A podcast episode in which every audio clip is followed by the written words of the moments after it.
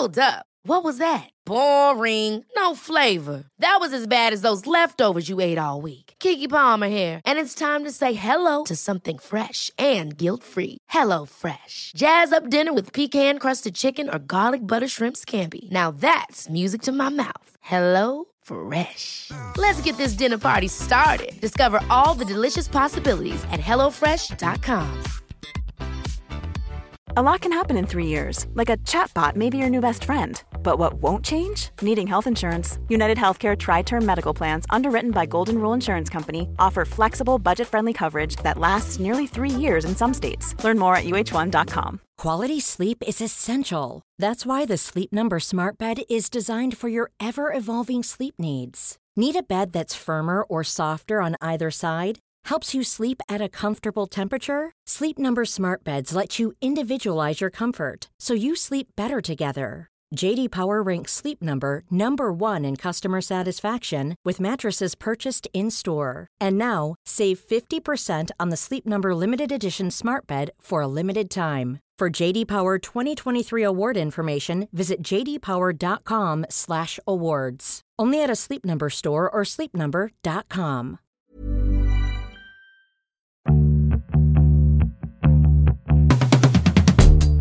and welcome to Everything is Fine, a podcast for women over 40. We are your hosts. I'm Kim France. And I'm Jen Romolini. And Romolini, it's been a big week for you. Your podcast debuted. It debuted, it came out. It's very exciting. We're going to talk about that. Um, we also have slipped it into the, the EIF feed by this point. We slipped a first episode in with no ads. If anybody wants to go back and find that. Um, yeah, it is a big week, you know?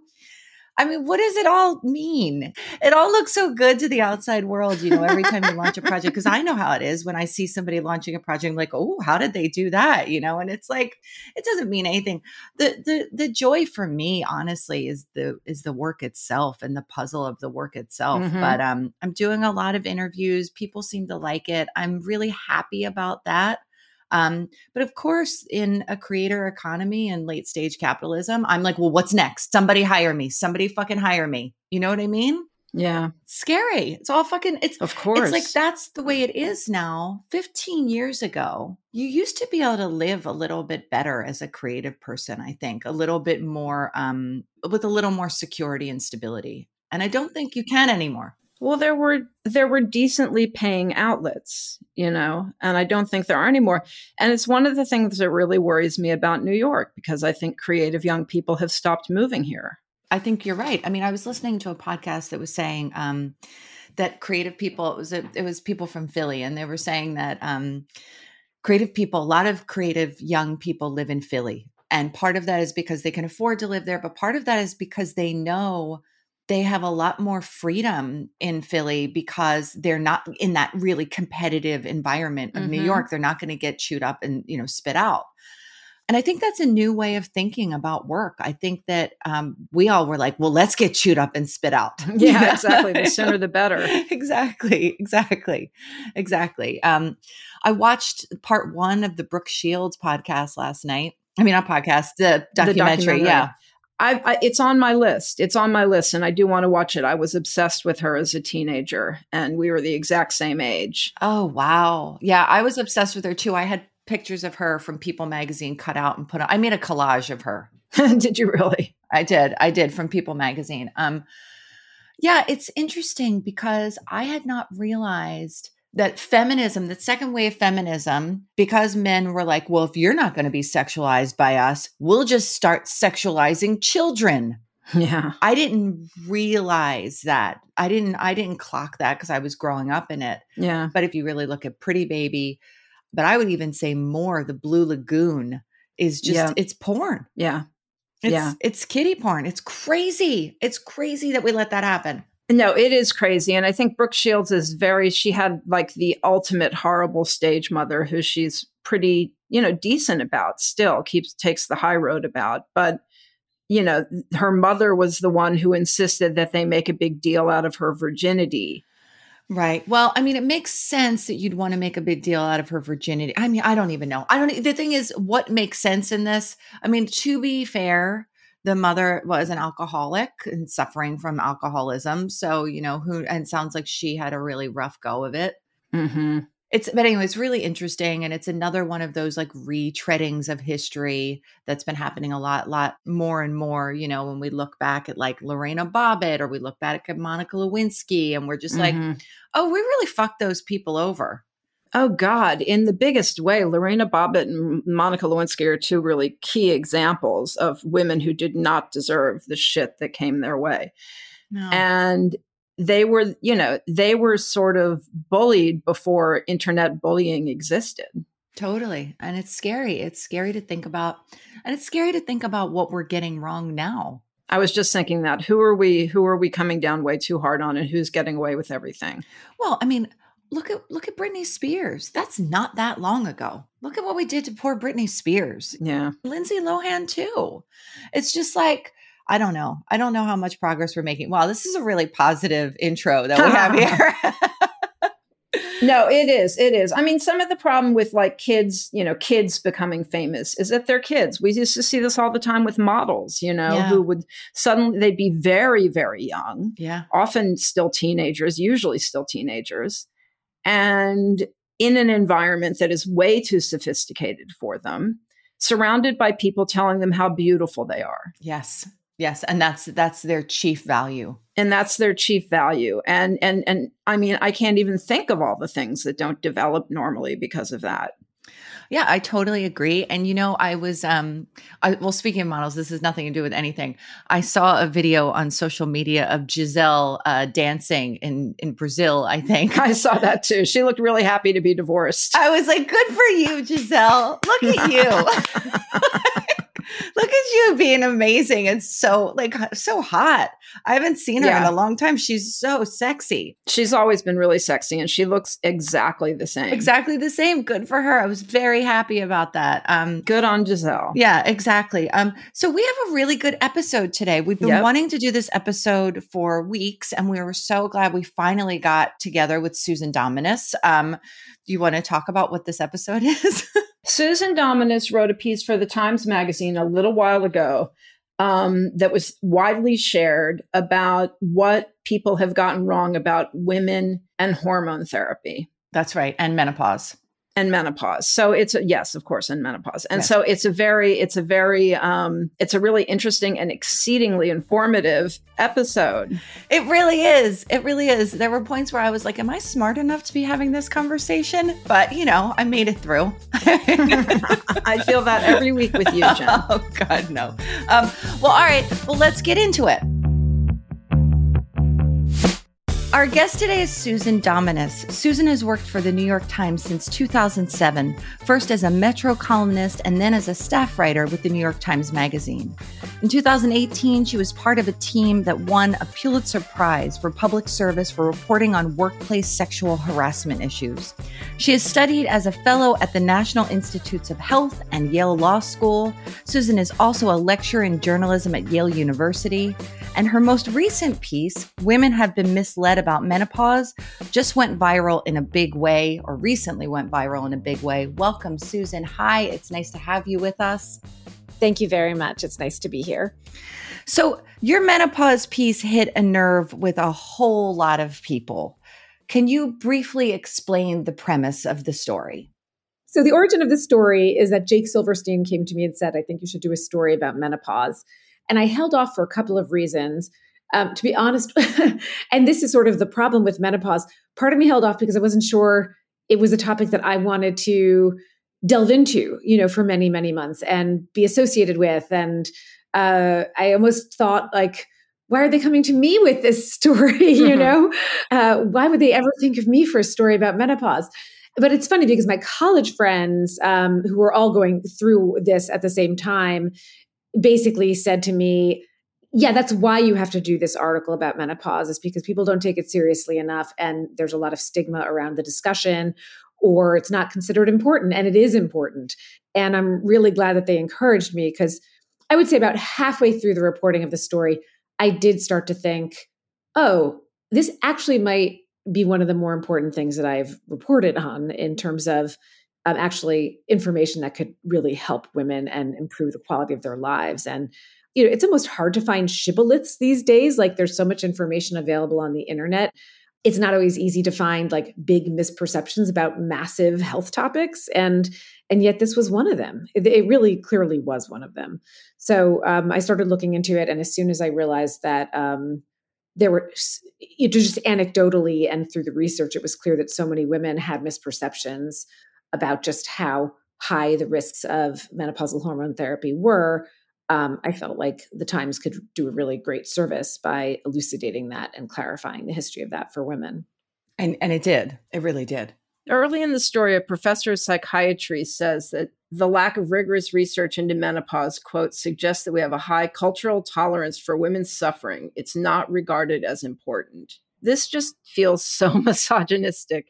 I, I wondered at so many moments when I was reading your piece how angry you were having to report it was I angry having to report it? I think I was mostly fascinated by uh, the story of well, look, I will say that watching television, I often did feel very angry. I don't know if you guys have watched um, Better Things with Pamela yes. Yes, we love yes. Better Things. Yeah. And she keeps going to these doctors who are like, you know, you're, yeah, you're in menopause. And that's where the conversation ends.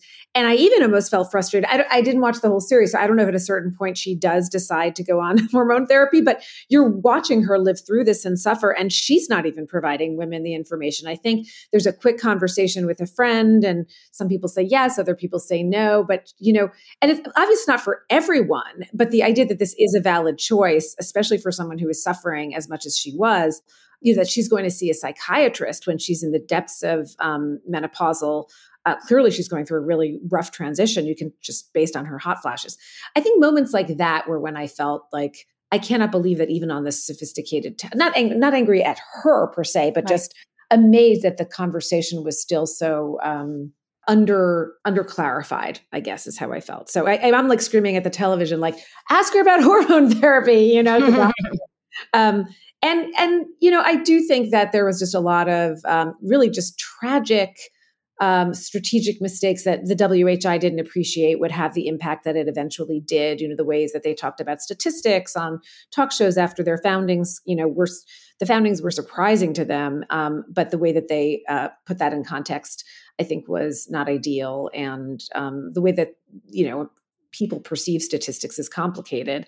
So I think I was mostly fascinated and at times also very angry and also very sad. I mean, I was really sad you know, I think about some friends whose doctors said, like, oh, try this, you know, bee pollen extract. And um, it's not that they were on the bee pollen extract forever, but it was three more months of, you know, spending money on something that wasn't going to really very likely work and, and, and suffering for three more months. Or just the friends, I don't know, I had friends come to me and say, my doctor said I can't be in menopause or because blah.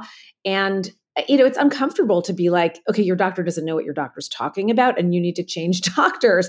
It was awkward at times. Uh, you yeah. know, friends who they just people really didn't want to hear it. It may be that like maybe I come on as like a harridan, I don't know, but I mean, I definitely had friends who I knew were suffering from like I mean, these are really good friends, but I knew that they were just suffering from like really bad vaginal dryness and I yeah. would say, well, you know, there's this topical and it's not systemic. And they would say, well, but my mother, blah, you know, had cancer, this. And then it's like, well, I'm not going to like talk you out of that, you know, and it's right, not my job. Yeah. That either, um, but I just I just felt sad that there was a, like a lot of needless suffering um, because people had ideas in their head. Now, how did how did these HRT drugs in the '90s were the most some of the most prescribed drugs in the country, right? Yes, yes. So so can you just take take the re- the listeners a little bit through like what WHI is and what happened and Yes, absolutely. So so what was really interesting is that in the 90s based on a couple of big observational studies, which are studies in which they look at people who made choices on their own for one reason or another and then they look at what choices they made and then they look and see what was the result. So women who chose hormonal replacement therapy were they healthier than women who didn't? And they found that lo and behold, women who had chosen um, hormone therapy seemed to have much better um, cardiovascular health or certainly coronary health than women who did not.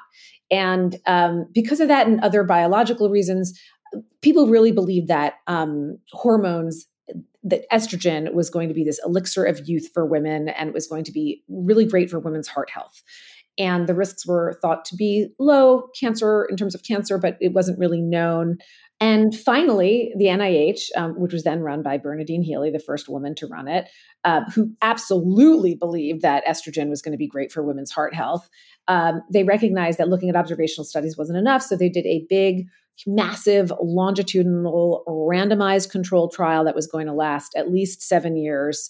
Um, it was studying other things like vitamins and low fat, uh, I think it was low fat diets. Um, and oh, it didn't find much helpful there. But um, so they did this big study, and they um, what they found after five years was that lo and behold, it wasn't uh, better for women's heart health for women who had uteruses. I know this is a little bit wonky, but there is a, it's an important distinction. Women who have uteruses have to take opposing progesterone to stop the estrogen from causing um, a, an increased risk in endometrial cancer. So, if you don't have a uterus, um, you can just take estrogen. If you do have a uterus, you have to take what people were taking then was um, an estrogen and um, a, a, progestin, which was a, a synthetic progesterone. Mm-hmm. So, what they found was that there was an increased risk of heart of heart disease, and increased risk of stroke and clotting. Um, and also of breast cancer after five years is when they started to see a divergence between the placebos and the um, people who were not on hormones in the, in the group that had a uterus. And uh, it was very tricky because everybody knew about the WHI. It was a huge historical moment in women's health. It was the only large trial that involved only women, like ever, basically, to that point. And they had a huge press conference in which they said like we're stopping the trial it, you know these hormones not only are they not good for women's heart health but they increase the risk across many factors and we're stopping the trial in the press conference, somebody even did say, like, you know, for individuals, the increased risk is very small, but epidemiologically across a population, it does, it will add up. And um, at any rate, there was something about the panic feeling, I think, of holding a press conference to say, we're cutting this historic trial short trials for ethical reasons have much more stringent standards of safety than a doctor might. So they're not weighing quality of life. That's not the job of the whi mm-hmm. but a clinician is going to say well okay let's look at what this risk is. Let's see what you're feeling. Let's see what your personal profile is and then we'll make a decision. But you know somebody theorized to me that so many doctors believed that estrogen, even with progestin, was going to be this incredible life extending, quality, you know, um, health extending, heart extending drug. And they'd been prescribing it willy nilly to women of every age. Um, right. One of the doctors I interviewed told me that she thinks that so many doctors just felt chagrin and shame and embarrassment that they had gotten it so wrong that they mm. couldn't just they just went from zero you know from prescribing it to everyone to not prescribing it at all so that's one thing that was important. The other thing is, I think they didn't do a great job making this distinction in risk profiles. So if you're in your, you know, 70s, you're at much greater risk for uh, clotting or stroke than a woman in her 50s. And so if you are going to have this small incremental risk, um, if that, you know, a small incremental risk on top of your baseline risk, if it's very low, is no big deal, right? Like women in their 50s generally, not always, but obviously they generally have a relatively low risk of breast cancer. So if you put a small increment, a 26% increase of a you know a 2% risk or whatever it is it, it doesn't add up to a lot mm-hmm. right but right. if you're now in your 60s and that risk is a little bit higher or you're you know you're in your 70s and it's much higher you know that's when people start to get a little more concerned. Same thing for clotting and same thing for stroke.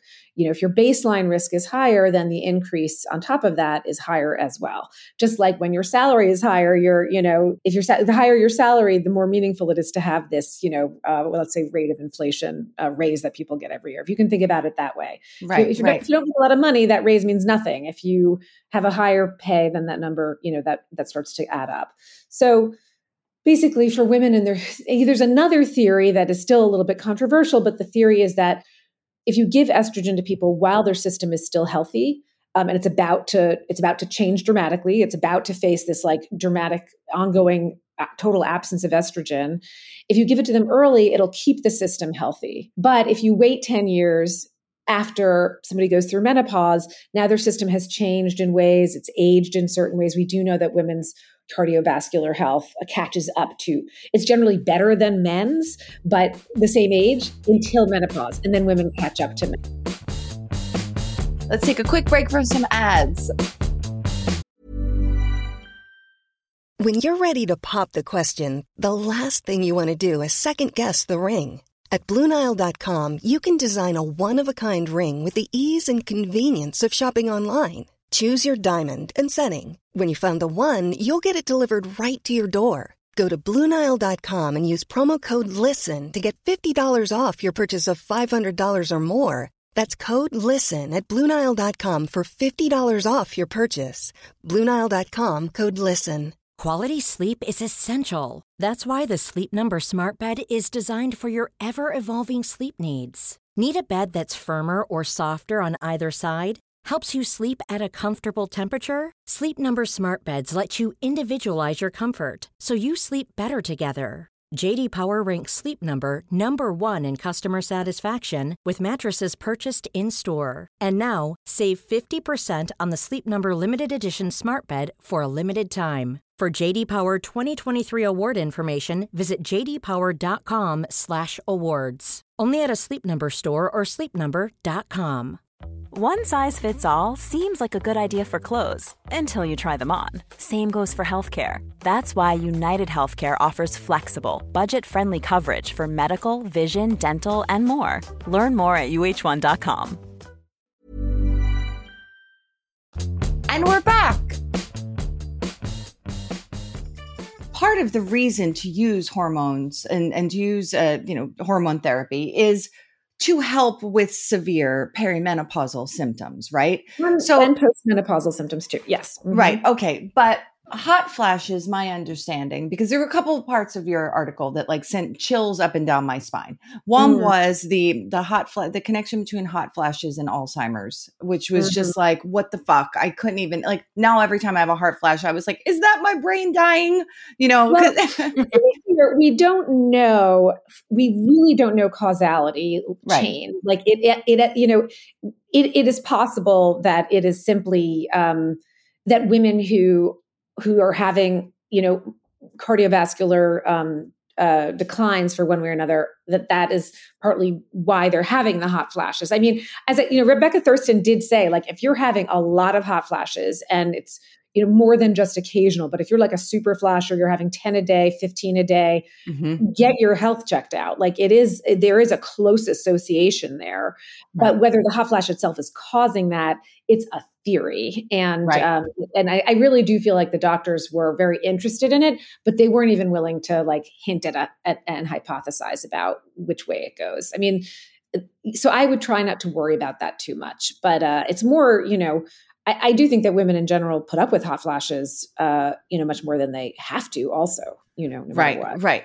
But but but hormone therapy, just going back to that, is particularly useful for perimenopause. It really helps like balance out if you're having a yeah. very severe peri- perimenopause, which I I have had, and I have noticed that hormone therapy changed the game for me. I have my brain back. I have my, you know, I don't get as yes. many hot flashes, all of that. And I I've talked to many women who are like, oh, but really, you're on the hormones? Like it's still I so know. prevalent. It's so crazy. and and and on top of that like a real another moment that really struck me in the story is when you go to your doctor susan Mm-hmm. And even kind of knowing everything you do and being curious about the topic, like you still walk out of there without a prescription, feeling kind of unset. Like even it, it, it's just so amazing to me that even at, at your level, you would you would go to the doctor and the doctor could just make you feel like you don't need it. There are women who are less who are less educated about it, who've done who've done less research into it. So I only can imagine what it's like for them when they go to the doctor. You know, the funny thing is that I think that when women go in and they say, I do think that in general, and that's why I did think that the Better Things episode was so weird. But if a woman goes into the doctor and says, I'm having a million hot flashes a day, it's torturing me, I'm in hell, then there's a, like a little bit more clarity. What I find interesting are the women like me who are like, okay, I'm functioning. I'm not like, I'm not, you know, lying in bed all day, but I'm not happy about these changes. Is there mm-hmm. something I can do about it? Right. And I felt in that meeting very whiny um, and that I hadn't met some, you know, some clear threshold.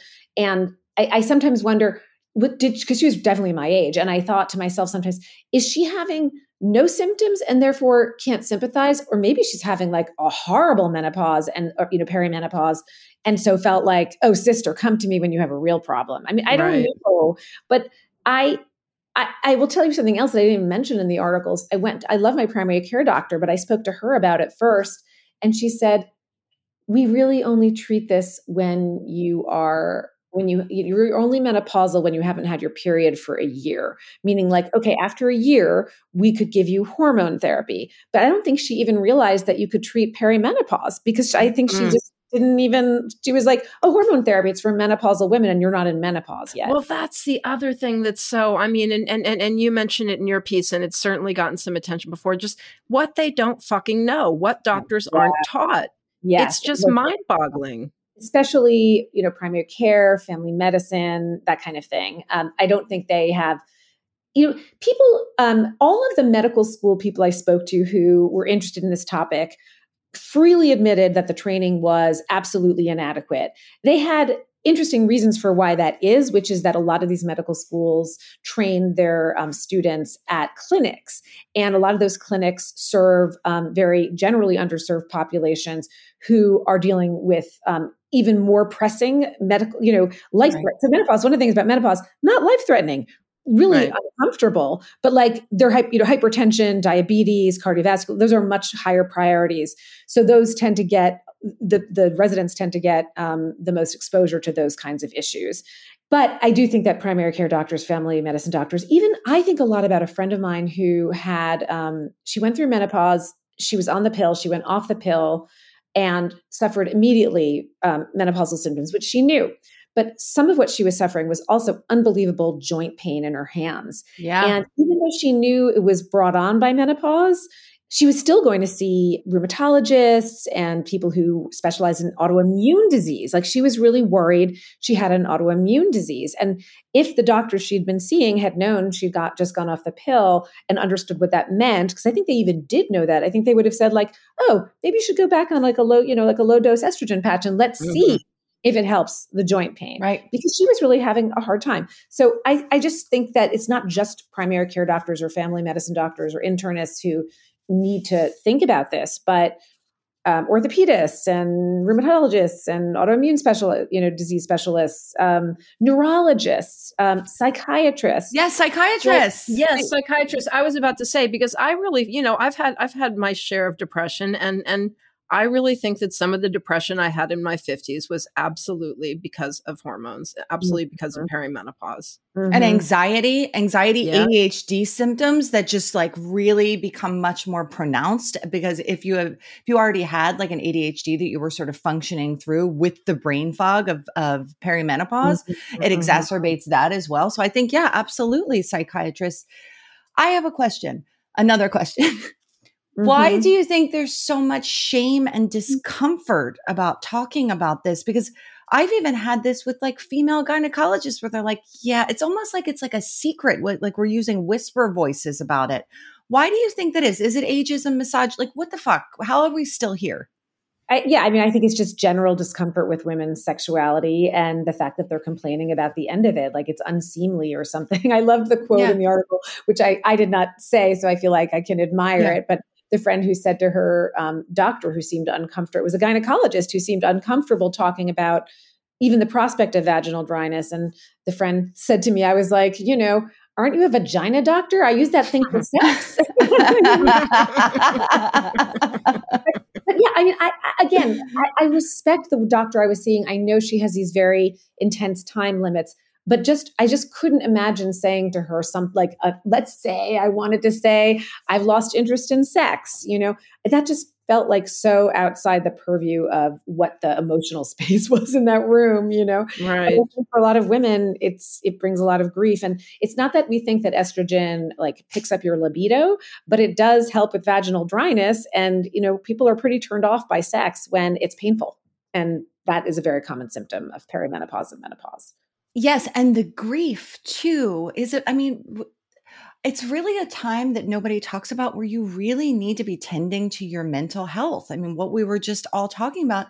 But because men don't go through this very obvious, oh, I've changed. I'm in another stage of my life. I'm having a physical metamorphosis. There, we have to process our aging, I think, in a way they don't have to, or at least not until later. I think that's profound. And I also think that women tend to think that whatever, and I think that the medical establishment often thinks, and maybe even better things not to keep referring to that show. Yeah. But doctors think like, oh, you're losing your looks and your children are leaving for college and your parents are aging. Like, of course you're depressed, anxious, you know, mm. don't feel right, um, have lost energy uh, feel addled, you're rattled, you know. And some of that is true. And that is what's terrible about menopause is that for many women, all those things do converge. I mean, I, I have to admit that I used to go, I used to go on a run and there was a hill that was like just almost a little more than halfway through my run. And I called it Menopause Hill because in my mind, I know the timing. I knew that when I turned 52, my parents would be 86 and my kids would be teenagers. Like that's a lot to take on at once. And a friend of mine actually um, pointed out to me that when her mom went through a horrible uh, menopausal transition, her kids had left the house and she was retired. You know, she had been a teacher, I guess, and she could like deal with it. But my friend had two young kids, was working full time, was now dealing with her mother. It's it does hit women of our era, I think, at a less fortuitous time for sure. Well, right. a lot of times also it's hitting us as our children are hitting puberty. And I think that that is so intense to be in the exit when they're in the, we're in the on ramp and we're on the off ramp. And it is a very intense time yeah. emotionally to, because you can really be reactive. You have a lot of emotional changes, a lot of anger. And then you have a kid who's also really reactive because their yeah. hormones are in flux. You know, like what a perfect storm of situation. I think the piece was meaningful for some people. I can't remember who it was, but somebody definitely came to me and said, now I realize that that weird period of time that preceded the end of my parents' marriage, my mom seemed to change like almost overnight. And I now think that was menopause. And wow. You know, you know, and this is something that when Darcey Steinke, who wrote a book about oh, menopause, oh, um, came on the show, she said really she felt good. like there is she like there's so much shame and fear in part because mothers don't talk to their daughters about it. Yeah, and I don't know what that is about either. I mean, I think it's again, it's what is that about? Because maybe it is tied to sex and sex with your father, and like it's just. um and also, by the way, I'm not sure women made the connection between all the emotions that they were feeling and the fact that they were also menopausal. So maybe they don't think to say, yeah, I went through a really hard time and I'm pretty sure it was menopause. Um, maybe they didn't yeah. realize. Maybe they just thought that they had changed. I don't know. Yeah, it's also mortality, you know, so, you know, you don't the last thing you want to be talking about with your kids in some ways is about being older. You don't want to like sort of trigger those fears in them about your mortality and that the, how that I mean, at least for me, my kid anytime they think about me dying, it's like a you know, it's like whoa, whoa, you know, you're you're getting older. I don't want to hear about it, you know. It's a really insecure and sad feeling. And I think maybe that's part of it too. But but generally, I don't think we t- we're open enough about our bodies and sexuality with our kids. Even though at this point you'd think that we we would be, you know, you think we'd be more open. Are there countries that get it more right than us? I mean, I know that's a dumb question. Of course, there are. I'm told, I mean, I have read a little bit about this and I can't recall. I, mean, I think there are countries certainly where like age is, I mean, our country, I think in part because it's so hyper capitalist and we're, you know, we're so marketed ideals of youth constantly. I think that it has to be one of the worst offenders. I do think that women suffer fewer symptoms in countries where the diet is healthier. And like, I, mm-hmm. I do, there's like pretty good research to suggest that women who do um, you know improve their diet and improve their exercise will have fewer hot flashes but i did not I, do, I have no qualms about not belaboring that in the piece because although some women do make that choice and they can do it the food the culture that we're in it's the air that we breathe. And we you know there are so many good reasons for women to lose weight and exercise. And we know that it tends not to happen at least pre Wegovy you know?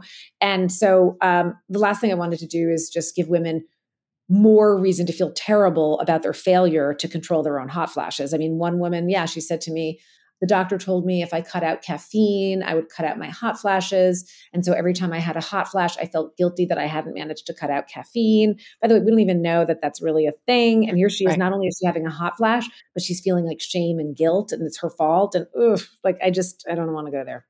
What do you think about? So, the past few years, there's definitely been like menopause is having a moment, right? But it's like really in like the beauty and wellness and like it's mm-hmm. like a mm-hmm. it's like a girl boss moment. It's a girl bossification of menopause without really talking about like vaginal atrophy, say, you know? What did you think about that as you were researching this piece and sort of seeing seeing this like celebrity moment of menopause, but but is that going to change anything, I guess is the question? Well, I think anything that increases the conversation is probably healthy because, as you have said yourself, like the shame around it is part of the problem. You know, it's funny because I, I really, I think it's an absolutely valid choice if you're suffering to consider hormone therapy. It's also a totally valid choice to decide, like, for whatever reason, like, eh, it's not for me. You know, some women just don't like the feeling of it um, or the idea of it. Um, I, I don't like the companies that market their products as specifically oh, like yeah. hormone free menopausal supplements because that reinforces the idea i think that the hormones are like oh we right. don't want hormones that's like epa or something like that we don't want to go near that um, and i will give naomi watts who has a, a new brand called stripes um, I give her props for um, recognizing that you know right. she she obviously is not selling hormones on her site, but she does acknowledge on her site um, that that's an option for women, and she you know there is information about menopausal hormone therapy on the site. Um, so I, I appreciate that, but I, I I mean the explosion of wellness products. Fine, you want to like market a moisturizer called Glisten for women who feel their skin is drying okay, we all right. enjoy buying a potion or a lotion sometimes just because the packaging is pretty and it makes us feel like girly or, you know, whatever it is. The supplements, I think I, I have more problems with because they're just less regulated than FDA, you know, approved medications. And yeah. they seem mostly like a waste of money. And they, um, yeah, they've just been much less, less studied than menopausal hormone therapy, and they're not regulated, and who knows what's in them. So, what would you tell somebody who's at this sort of after you have all this knowledge now, right? So what would you tell somebody who's at the beginning or even at anywhere, mm-hmm. any stage of this journey? What what is your advice for women who are going through it? Well, the first one is, you know, find a practitioner who has time and patience and energy and training in this because there are um, sites that will, you know, Alloy is a site where you can like plug in your information and off it goes, and they'll spit out what they think is the great, you know, hormonal combination for you. And, you know, and then a doctor kind of rubber stamps it. And if there's something more complicated, you will get a text from somebody to talk to you about it. But I feel like the information is not as complete as you would. So, for example, Alloy did tell me, based on my you know symptoms and period, um, the fact that I was perimenopausal, to go on low dose birth control. Um, but you know, it was interesting when I spoke to somebody, an actual doctor, about it. She said, "Yeah, there's always low dose birth control," but she also said, "How old are you?" Huh? Yeah, because you know you're it does increase the risk of clotting, you know. And she just the fact that she had like flagged that for me, I just felt like I had more information and it was a better reason to remember, like, okay, right. you can stay on the pill right. for a year or two, but like not forever, you know. Whereas I don't know that Alloy wasn't gonna necessarily follow up with me right. and say, like, okay, now it's been three years. Are you still on the pill? You know, I don't know. So I guess probably you do need to renew your prescriptions and put in information. And I think it's very, very well intentioned. I just personally would rather talk to a doctor um, because and and see the look on their face when they. It wasn't just that the doctor said to me like, "Oh, well, you know, it does increase the risk of clotting." Yeah, I saw her get like a flash of concern across her face, and that stayed with mm-hmm. me even more than like the information. So it's just, um, you know. By the way, also Alloy can't insert an IUD, so they're not going to tell you right. for you the best solution might be an IUD and um, and like a, a low dose estrogen patch, which is a solution that just FYI, like if you were going to do an ad that was like most gynecologists themselves, like a lot of the gynecologists I spoke to when they're perimenopausal do do an IUD and a low dose estrogen patch. Yeah. So anyway, all this is to say uh, that what I would tell people is find a practitioner, make sure it's somebody who's not twisting your arm one way or the other, and just like you just need to talk through your risks, your family history. You know, there are sites that allow you to calculate your breast cancer risk based on your family history, the kinds of things that happen to you when you get mammograms, uh, and what the age that you got your period. And so I, I encourage women to, you know, to do that. And, you know, you'd be surprised. I myself was surprised by how, how high my, my personal breast cancer risk was. Um, and so it's something I keep in mind as I make these decisions but it's just about being informed and making sure that you have the conversation. I try not to urge anyone to go on menopausal hormone therapy. I mean, it does carry some risk and there are things we don't know. And everybody has to make the calculation based on how much are they suffering, how much risk tolerance do they have, and um, how long they intend to stay on the hormones. That right, too. Right. Can we talk for a minute about the power of the Times and doing a piece like this in the Times Magazine? Do you think that it can be a catalyst for change? a big viral piece like that? All I can tell you is that. Um, so first of all, I will. One of the reasons I really mentioned Jake Silverstein is because I think I'm very proud of the piece that I wrote. But a lot of the information in it is out there. It's available, and so what really happened was that I wrote, I hope, what is a very readable piece. And then Jake Silverstein put it on the cover of the magazine.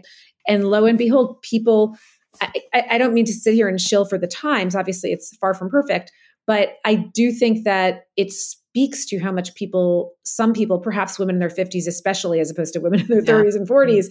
still trust the institution. Many, many, many doctors wrote to us and said, thank you, or they said, I hand this out, or I have a QR, QX, QR code so that like my, my clients can like snap it on their phone and read it.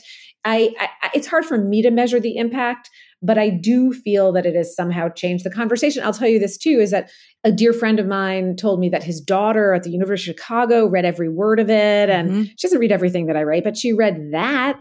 And I love the idea of a 22 year old, or she's actually younger than that, knowing what's coming, knowing there's yes. when she gets to. Did you guys read that Sandra Tsing Loh piece that ran in the Atlantic when it came out many, many years ago mm-hmm. about her own experience of menopause? Mm-mm. It's great because it's Sandra Tsing Loh. I mean, she's an amazing writer, but I'll never forget because I was probably 30 when I read it and I free, or maybe I was 35.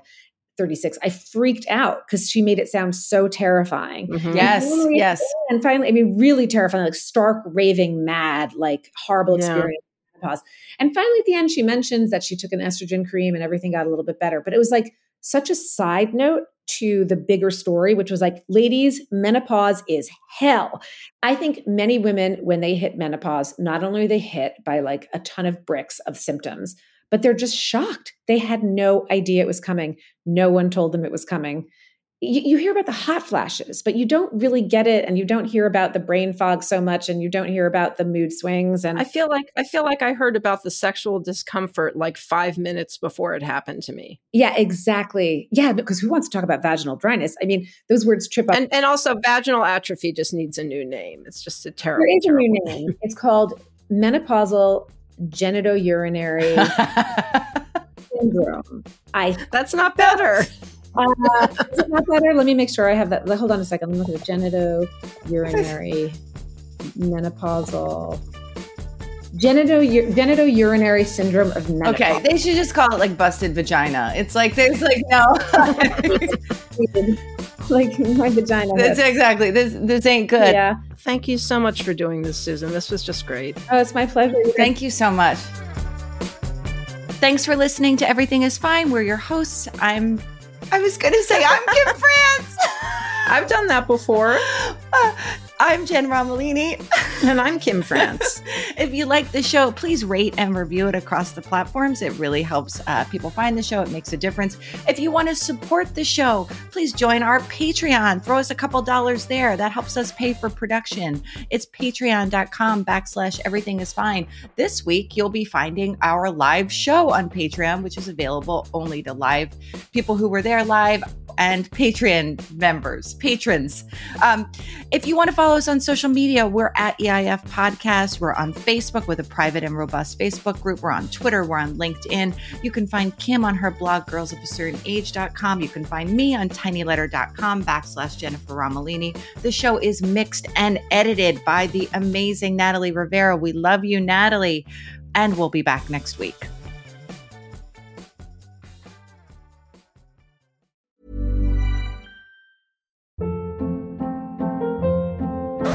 Hold up. What was that? Boring. No flavor. That was as bad as those leftovers you ate all week. Keke Palmer here, and it's time to say hello to something fresh and guilt-free. Hello Fresh. Jazz up dinner with pecan-crusted chicken or garlic butter shrimp scampi. Now that's music to my mouth. Hello Fresh. Let's get this dinner party started. Discover all the delicious possibilities at hellofresh.com.